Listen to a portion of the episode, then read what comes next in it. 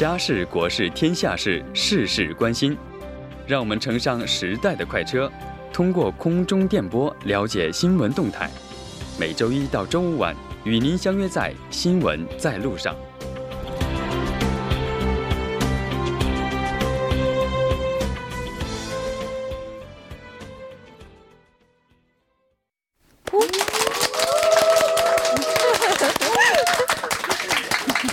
非常感谢大家的掌声。那刚才我们也提到了北韩和美国首脑会谈前一天的时间，这个点儿我们也迎来了建台二十八周年这样一个特别的日子。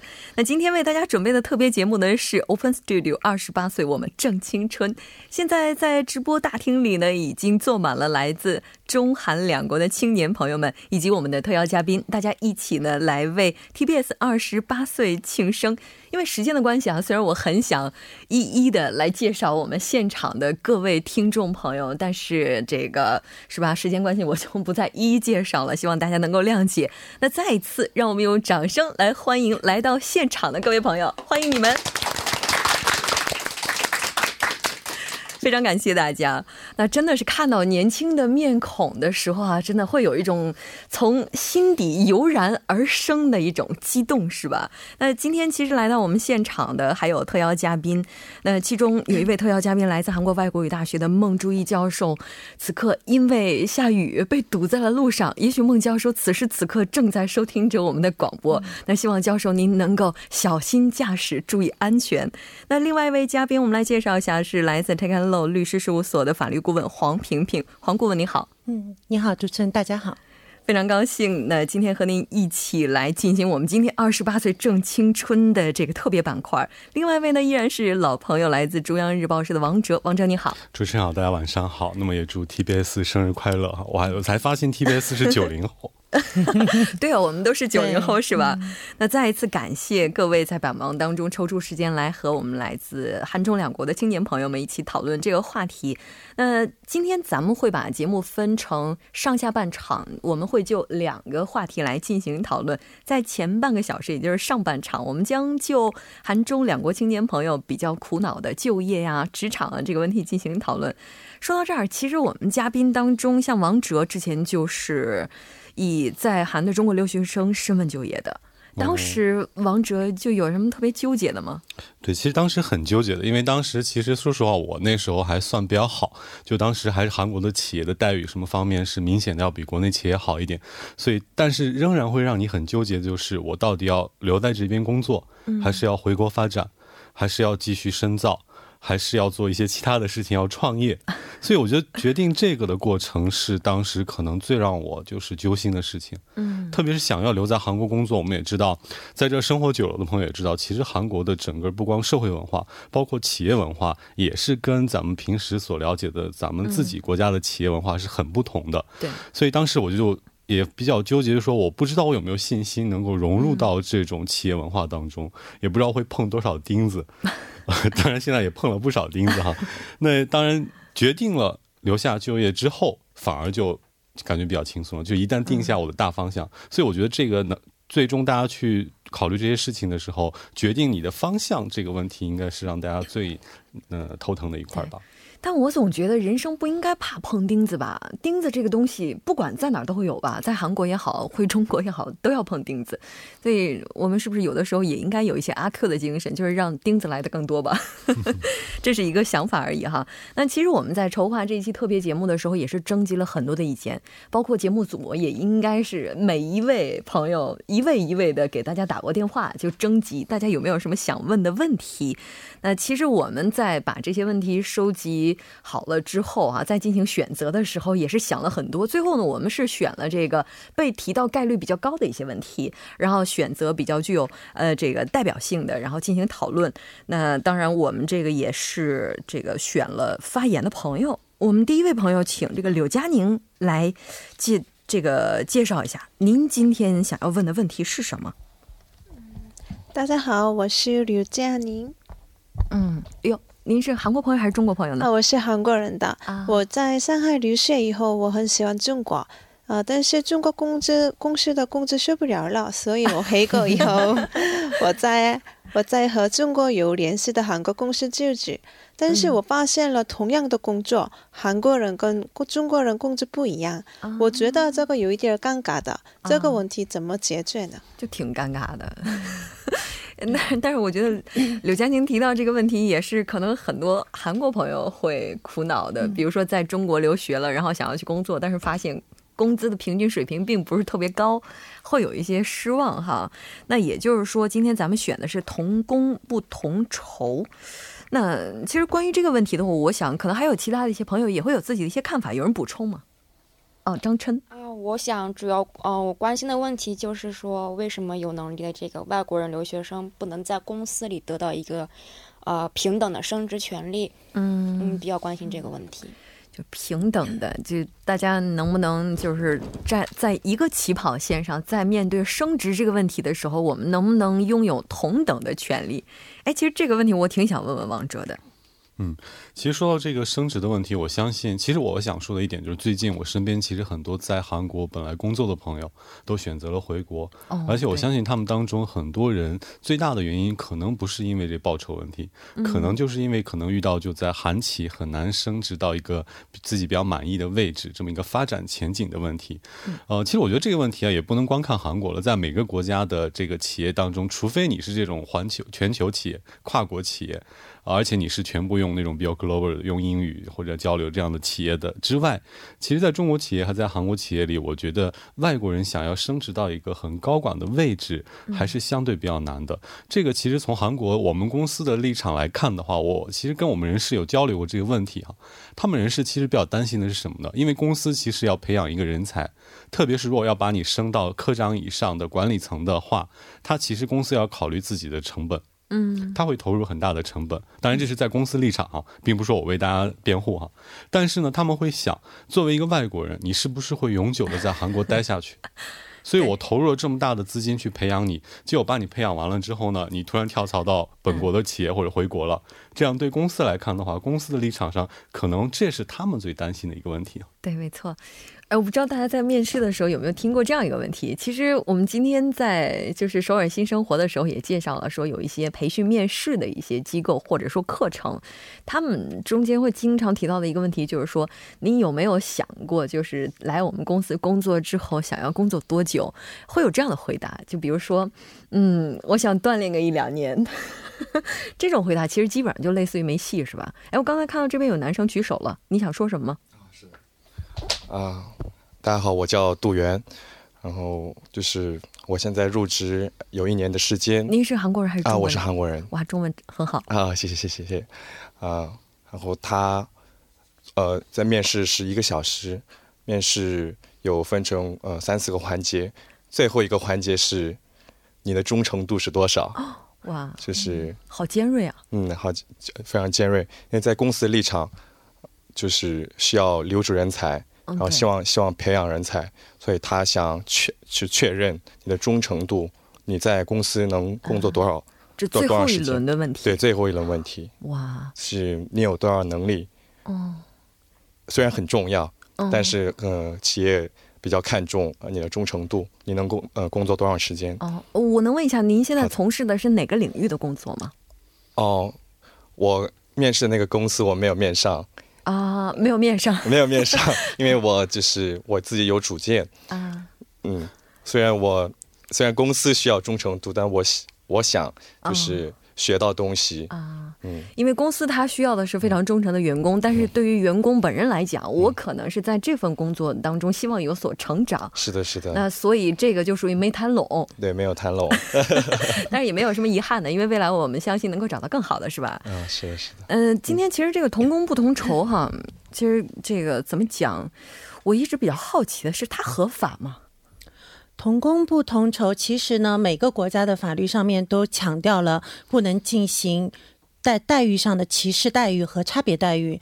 那在哪些方面呢？比如说有性别，嗯，然后还有就是呃国籍，还有就是宗教信仰这些方面的话，还有文化差异这些方面，呃，不能因为这些理由而产生待遇上的区别，这是每个国家都有规定的，包括联合国这边劳工组织也有规定，那韩国、中国都有这样的规定，但是落实到每个公司的具体政策上面，它可以有一些变通的一些做法。嗯，那因为 像比如说韩国、中国都是用宪法的方式来确定了每个人的这种平等的权利，但是具体的怎么样去实施这样的权利，其实落实到每个公司的话，特别是公司的规模的大小不一样，它可以有很多的操作方式，可以说是比较隐形的一些方式。对，其实这是比较官方的说法哈。我其实想说的是，人事的水很深，上有规定，下有政，上有政策，下有对策。包括我跟我们公司人事聊的时候，就是他给很多人的建议，就是说你在求职的时候要先看这个职位的设定，嗯，因为这个职位设定从一开始就决定了你今后能怎么发展。嗯，所以我们可能很多留学生朋友都会去给外国人准备的特别的这种招聘环节。哦，对，有这个这种职位通常都是作为合同制。或者作为在这边培训多久之后送到咱们中国的分公司工作这么一种设定，如果一旦是设定成这样了，你进去之后想要再逆转的话，其实。几乎是不可能的，嗯嗯，所以我觉得这个设定很重要。如果你期望能够在韩国企业跟韩国人拿到一样的待遇的话，那我建议你还是也跟韩国人一样去竞争，因为他们韩国企业有一个叫公公测，这种的话其实也没有说不允许外国人来报名，嗯，而且我周边确实有通过这种进到大企业的人，所以他们的待遇就会相对来说比一些其他的特殊招聘职位设定的职位要好一点。也就是说，现在这些专门针对外国人招聘的岗位。就看起来、听起来他是特招，那这个待遇也是有点特别，跟一般员工是不一样的。当然，这可能要看公司吧，所以我建议大家还是之前报名之前先了解一下他们公司是怎么去设定这个职位的，我觉得这是比较重要的一点啊。哎，我聊到现在，我现在有。这样的一个体会啊，我不知道大家有没有，就是所谓的，当然我在这里没有亵渎法律条文的意思啊，就是所有的这些条款哈，好像挺面子工程的吧？就是说它表面上是这样规定的，但是所谓的道高一尺，魔高一丈，就是接下来他怎么去操作，我们是没有办法去控制的。哎，我还挺想问，就是如果他就出来一个什么公告啊，或者是出来一个什么东西的时候，我们怎么能够避开里边这些坑呢？嗯，其实呢，法律还是有具体的规定的，比如说像男女差异这块的话，但是呢，有个什么问题，就是它的惩罚力度不够，这是事实。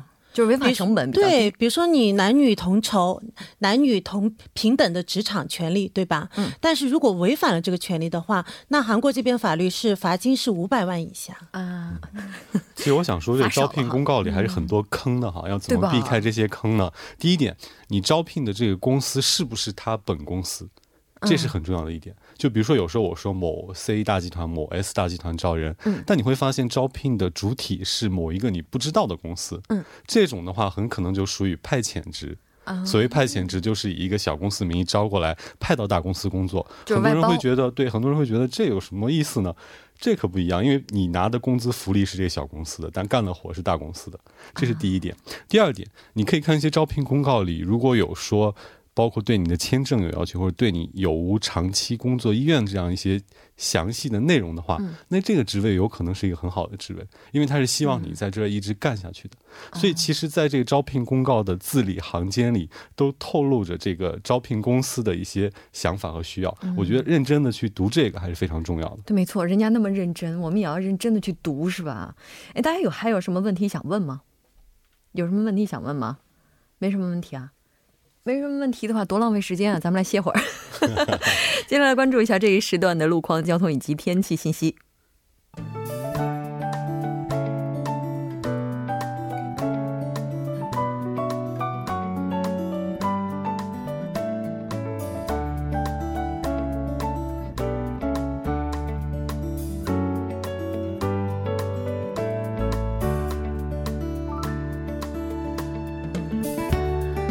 晚间七点十五分，依然是由程琛为大家带来这一时段的路况及天气信息。继续来关注晚高峰时段首尔市的实时路况。第一条消息来自内部循环路城山方向红志门至隧道出口这一路段。早间时段呢，在该路段的三车道上发生的交通事故，暂时还没有得到及时的解决。受其影响，目前从国民大学交叉路方向开始，路面拥堵的状况呢都是比较严重的，请来往的车主们参考相应路段，保持安全车距，小心驾驶。接下来是在首尔外环高速公路依山方向，依山交叉口进出交叉路方向，不久之前呢，发生在该路段二车道上的交通事故已经得到了及时的处理，路面恢复正常。下一则路况来自南部循环路滩川高速公路转换出入口至水西高速转换出入口方向，早间时段呢，在该路段的下行车道上进行的道路施工作业已经结束，您可以放心通行。好的，我们继续来关注天气。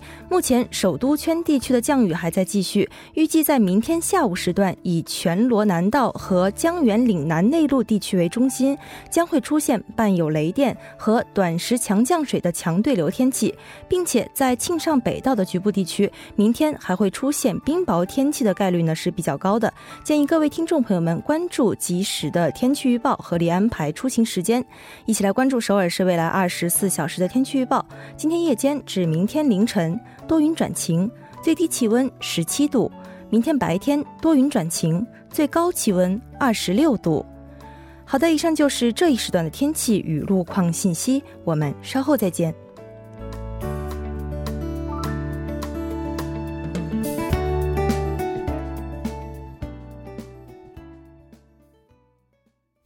好的，欢迎回来。您正在收听的是我们 TBS 建台二十八周年新闻在路上为您带来的特别节目《二十八岁我们正青春》。那刚才咱们提到的这个问题是同工不同酬，而且呢，大家也是这个都会有一些自己的想法啊。接下来咱们要进行的讨论呢，是和留学生朋友相关的。那我们也知道，现在在韩国的中国留学生是越来越多了，在中国的韩国留学生跟以往相比也是越来越多了。那其实这无形当中也就是加剧了我们整个个就业市场的一个竞争率，那这就给我们提出另外一个问题了。在这种情况之下，我们怎么去提升自己的竞争力？那我们现在拿到的问题当中啊，有一位是来自延世大学王楠楠提出来的。那我们来听一听他今天带来的问题是什么。大家好，我是来自延世大学的王楠楠。然后呢，我现在身边呢有很多韩国朋友，他们的中文水平就像刚刚提问的几位韩国同学一样，相当的好。而且呢，他们本身也对中国感兴趣，自己的自身素质很高。然后呢，我们现在来韩国留学的中国留学生也越来越多，所以说呢，其实是无形的给留学生造造成了一个就业的压力。所以说呢，在面对压力的时候，我们这些中国留学生该如何在大学和大学院的时候提升自己？除了学习之外呢？那我们还能做点什么呢？就比较好奇这个问题。对，我其实就这个问题也进行过一个逆向的思维哈，就大家似乎有这种感觉，就是我去另外一个国家留学，那我成了少数的群体，那我的竞争力是不是会提高？但其实现在这个情况就变成了，我们想逃掉的东西没有逃掉，就是我们想避开的这些竞争没有避开，反而是遇到了更激烈的一个竞争。其实这应该说该遇到的东西总是会遇到的。只不过是我们在换了一个空间去遇到这个问题而已哈。那我们看到说，中国驻韩国大使馆的教育参赞艾红哥也是表示，中国留学生占在韩国外国人留学生总数的一半。那同时，韩中两国彼此呢也是互为这个最大的留学生来源国。其实，关于我们怎么样去提升自己竞争力这个方面，我还是挺想问问今天两位嘉宾的这个意见。两位谁先来？嗯，我先说吧，因为我一直都是一边我是在上海工作，复旦大学国际法硕士毕业，然后在上海工作了十多年，然后来到高丽大学，然后又读了国际法的硕士，然后在韩国的律所工作了三年。那我是一直在一边读书一边工作的状态。我其实一直在思考这个问题，就是说，其实因为我们比如说十年前我们的竞争力，我拥有的竞争力不等于我。十年后的竞争力。那如果想要一直能够奔跑，就必须要跑得非常的快。对，那怎么样去提升自己？我觉得每个人是不同的个体，那提升的方式方法是不一样的。但是有一个原则，就是要差别化的去发展自己。如果大家都发展成同质同品质的话，那其实就很难有拉出差距来，因为大家都可以被替代。所以不断的就是今年要找到自己的不可替代性，然后明年这个不可替代性可能就变成了被替代了。所以明年要找到新的不可替代性，那么不断的去挖掘自己的这些从长处、短处，还有自己的性格，还有自己的喜好，以及自己的专业这些各种方向，还有比如说人脉关系啊、情商啊、智商这些各种方向，多维度的去找到自己的。定位这样的话，而且这个定位是它是一个动动态的变化，它是一个动词，不是一个名词。那今年和明年和后年是不一样的。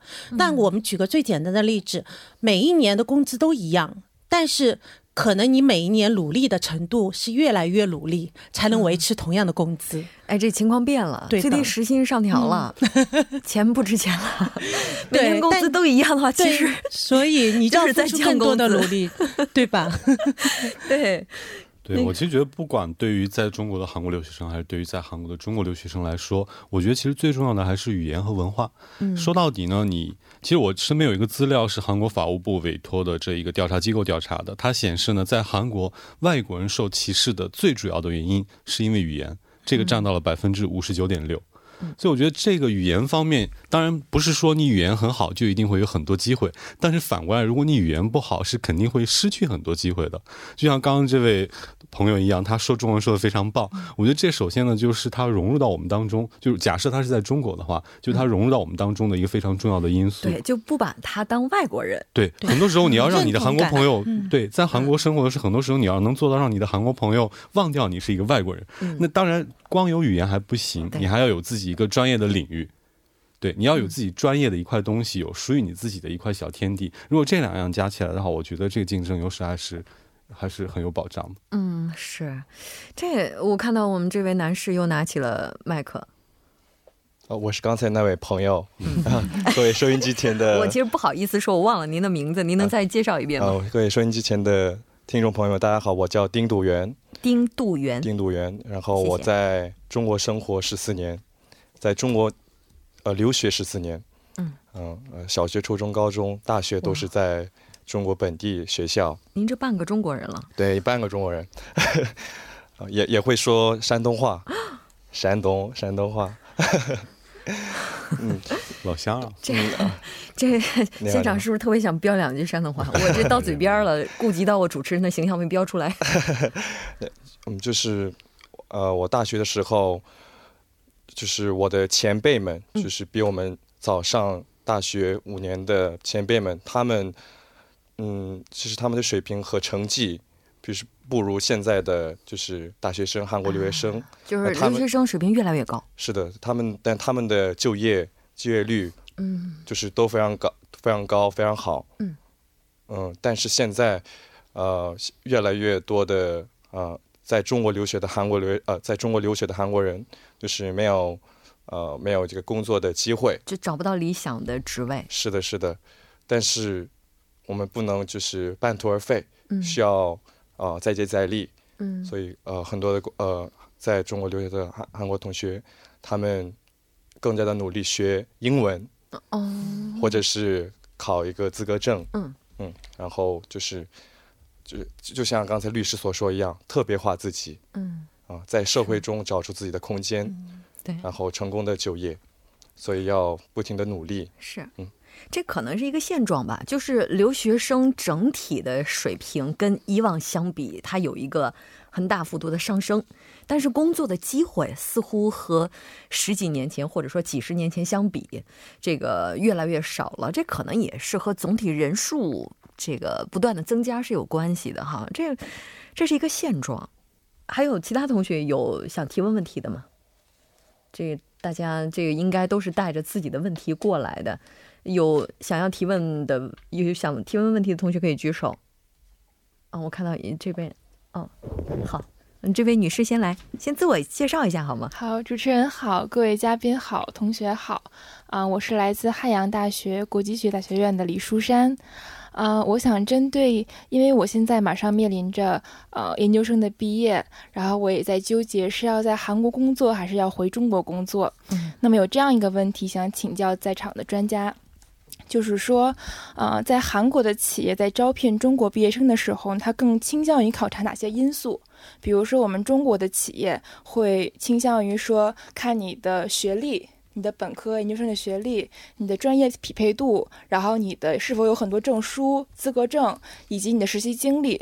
然后呢，韩国企业是跟中国一样来倾向于这些硬件方面的条件，还是说更倾向于个人的实力、个人的工作能力？那么，中国毕业生需要重点的去提升哪些能力，培养自己哪些素质，才可以使自己在这样一个国际化的，然后这样综合的工作环境当中，取得一个呃更具竞争力，取得一个自己的很满意的成果。嗯，就是说，中国留学生想要在韩国找到一个更适合自己的岗位，我们到底应该怎么做，对吧？这两位谁来回答一下呢？嗯，谢谢。好，好有默契啊！我先来，我先来。但是，当然我在的这个地方，因为是一家媒体，所以可能跟一般企业有些不同。但是，我觉得会有共性的一些东西。